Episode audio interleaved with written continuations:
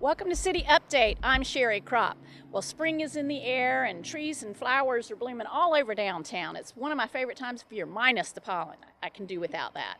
Uh, but what I look forward to most in the spring is the Fayetteville Dogwood Festival. And I have Sarah Grace Mitchell here with me today. She's the executive director of Dogwood Festival. She's going to give us all the details about this year's events.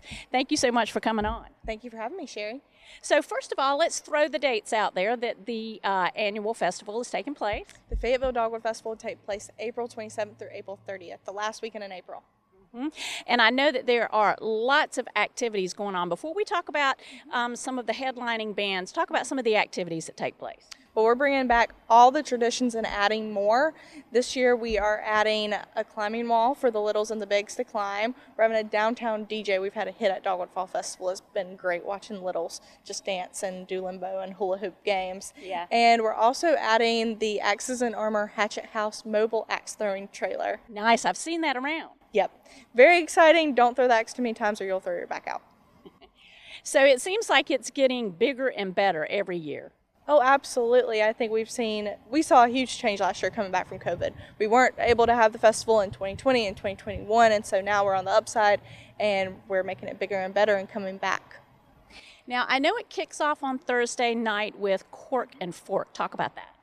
Cork and Fork is our premier food and wine event held in Festival Festival Park from 6 p.m. to 8 p.m. We have a lot of chefs already on board. We have Bees and Boars Charcuterie, Gaston Brewing Company, Chicken Salad Chick, uh, Haters, all going to be in Festival Park, and you can go through the line and try different foods from each chef and restaurant, and then also enjoy some wine.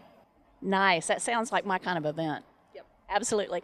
And then uh, we have musical entertainment, which happens on Friday, Saturday, and Sunday. Talk about that. We're very excited. We've got five headliners this year David Nail, Ashland Craft on Friday night.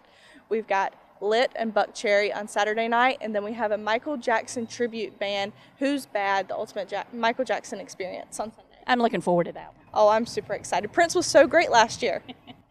And then um, outside of the festival park footprint, uh, that, that's where most of the musical entertainment is taking place. But outside of this footprint down on Hay Street, I understand um, you've got bike, motorcycle, car show, things like that. BMX bikes are going to be out there. Oh yeah, we're bringing back the BMX bike show. We've made a few changes this year actually on the 400 block, which is around the Hotel Prince Charles, Husk, City Hall. We're actually pushing the King BMX bike show further back towards City Hall, and we're adding on um, probably about roughly 40 new vendor or vendors in that uh, general vicinity.